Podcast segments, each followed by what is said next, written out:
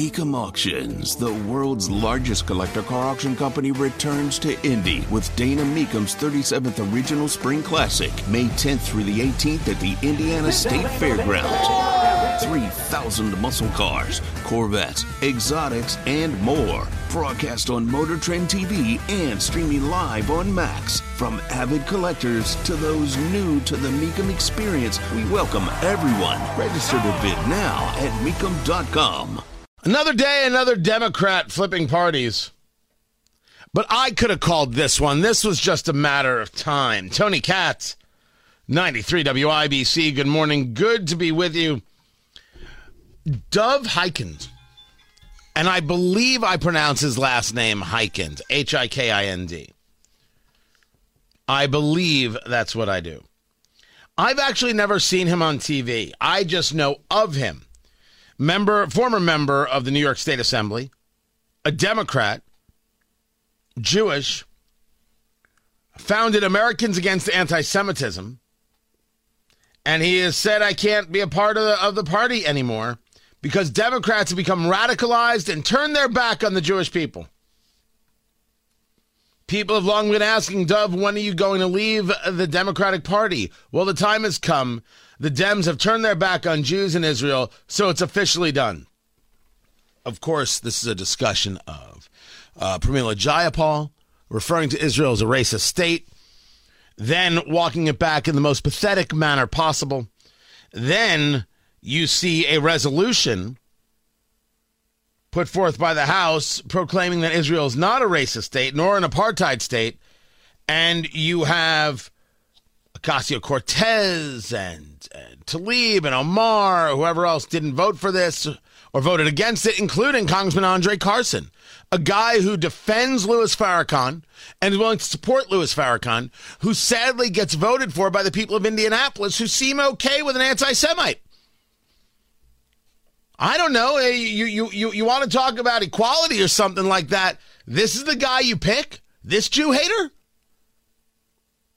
If somebody wants to come at me on the on the merits of my argument, you're more than welcome to.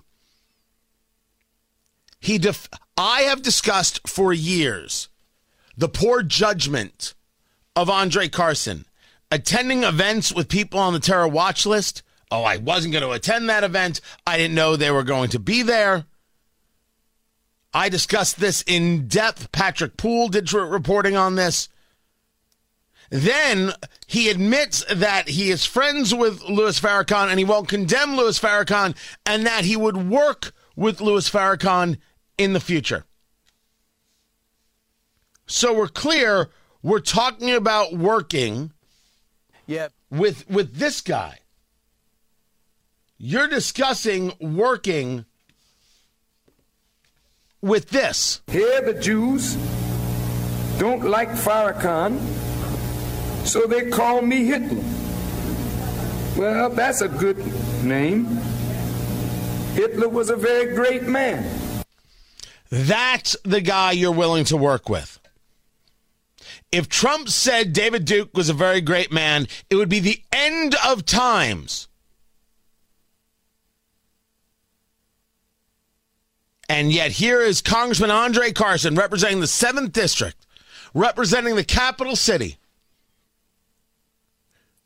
r- voting against a resolution proclaiming a basic fact that Israel is not a racist state.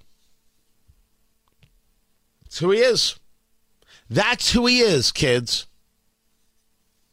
Who would want to be around this party?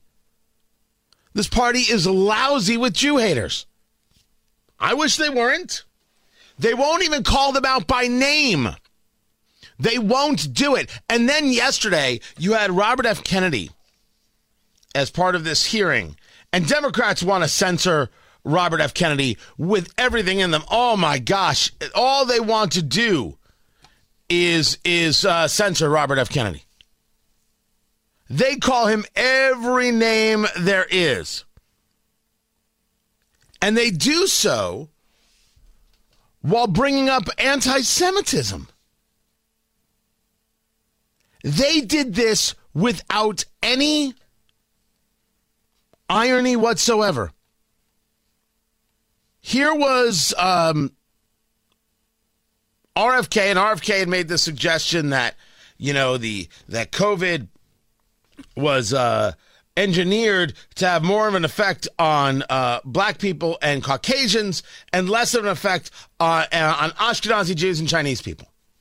The way it was engineered, this is what happened. He says he, there's some study about this. I don't know about any study about this, but he's quoting a study, not anti Semitism. Even though I thought it was weird, and I said, show me the data. Democrats went to town on him. Attack after attack after attack. Anti Semitic, this, Jew hating, that. And they did it with without without any irony whatsoever, they did this. It was incredible to witness. They won't go after or discuss their own party. They won't discuss the bigotry of Tlaib or, or of Omar. But when it comes to when it comes to RFK, sure. It was it was precious. Precious what they purposefully ignore. I won't ignore it. I'm not going to have any part of it. So that this uh, Democrat decides they're now a Republican. I mean that was that was written in the wind. I think the real question for us is how do how do Democrats still think they can have this conversation? How do Democrats still believe that they have any level of high ground? How? The answer is they don't. And the answer is anybody who says, yeah, but Trump is not engaged in an honest conversation. I've heard Trump say dumb things. I have heard Trump make dumb jokes in front of the Republican Jewish coalition.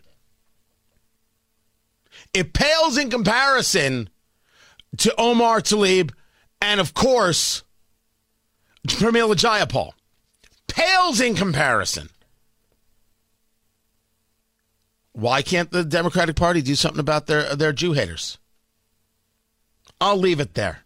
I've discussed it enough.